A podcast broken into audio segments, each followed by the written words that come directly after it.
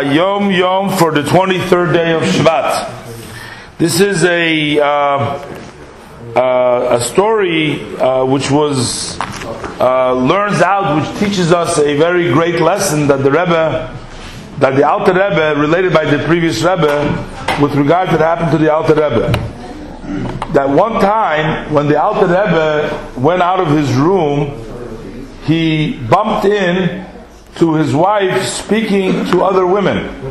And in the conversation, his wife referred to the Alter Rebbe as the Alter Rebbe bumped in, and she used the expression "minds says." Minds meaning my husband, basically, but she referred to him as minds that he says. And the Rebbe heard that, the Alter Rebbe, and the Alter Rebbe said, that it is actually with only one mitzvah that I'm yours. The obligation that the Torah has from the specific uh, relationship from the husband and the wife. So is only one mitzvah.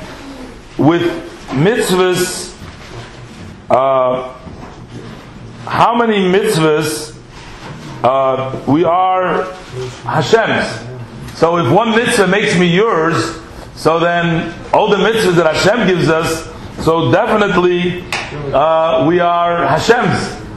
And he fell to the ground, and he came into this trance in the Dvekis. When he woke up from his Dvekis, from that uh, level of connection, so he said as follows.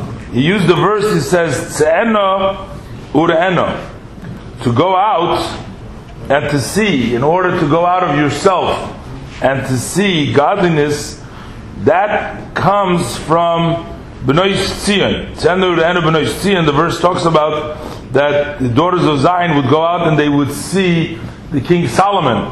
But here he translated that in order for a person to go out of himself and to really experience a vision, um, that comes from the daughters of Tzion which is the level of Malchus, uh, which arouses Zoh.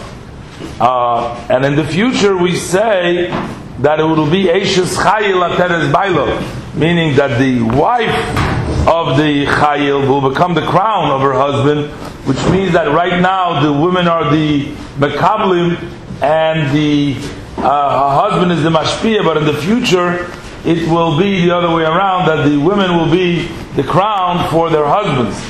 And this was all in reference to the fact that the Alter Rebbe learned out this whole idea of being connection to Hashem from just a word that his wife mentioned over there, like by the way, he took that into understanding what the real level of a yid is.